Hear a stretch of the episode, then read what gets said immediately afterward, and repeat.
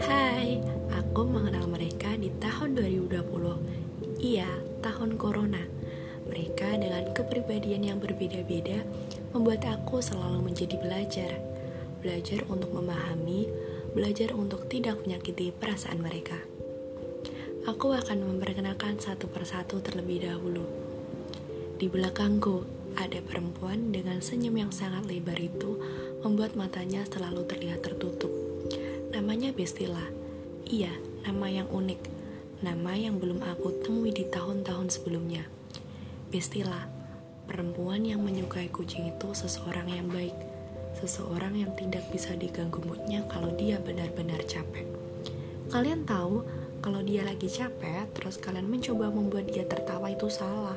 Kalau dia capek, kalian harus bisa membiarkannya sebentar sampai benar-benar moodnya kembali.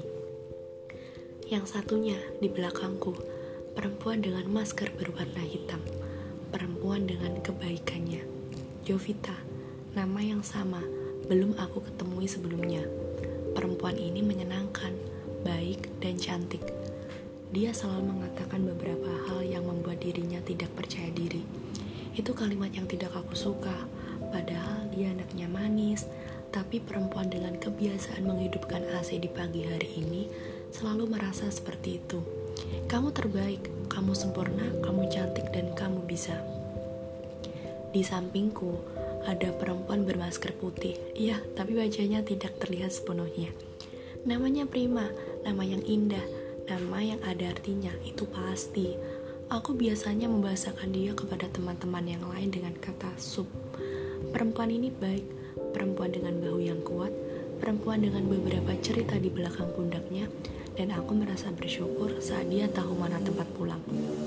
Perempuan dengan makanan kesukaannya, nasi padang, itu selalu menangis kalau lagi capek. Aku selalu berusaha untuk membuat moodnya kembali. Hai, kamu harus semangat. Tuhan tidak salah memilih bahu untuk menjalankan cerita-cerita selanjutnya. Nah, yang terakhir, daerah Trenggalek. Aku memanggilnya Dut, padahal namanya Rosada, nama yang indah perempuan ini tidak suka makan banyak.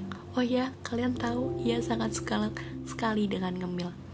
Dia perempuan yang baik, menyenangkan, dan aku cukup senang sekali ketika dia mengirimkan pesan kepadaku sekedar memberitahu bahwa dia sedang ada sesuatu.